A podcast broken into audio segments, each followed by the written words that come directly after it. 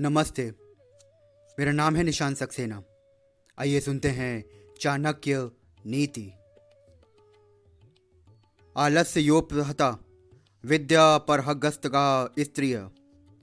अल्प बीजम हतम क्षेत्रम हतम सैन मा नायकम अर्थात आलस के कारण विद्या नष्ट हो जाती है।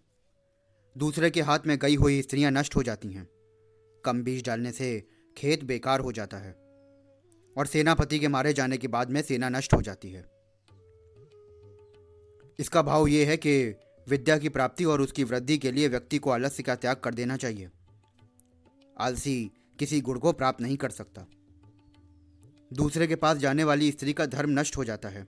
अर्थात किसी दूसरे के अधिकार में जाने पर स्त्री का सतित्व कायम नहीं रह पाता। यदि खेत में बीज बोते समय कंजूसी की जाएगी या बीज कम डाला जाएगा तो अच्छी फ़सल नहीं हो सकेगी।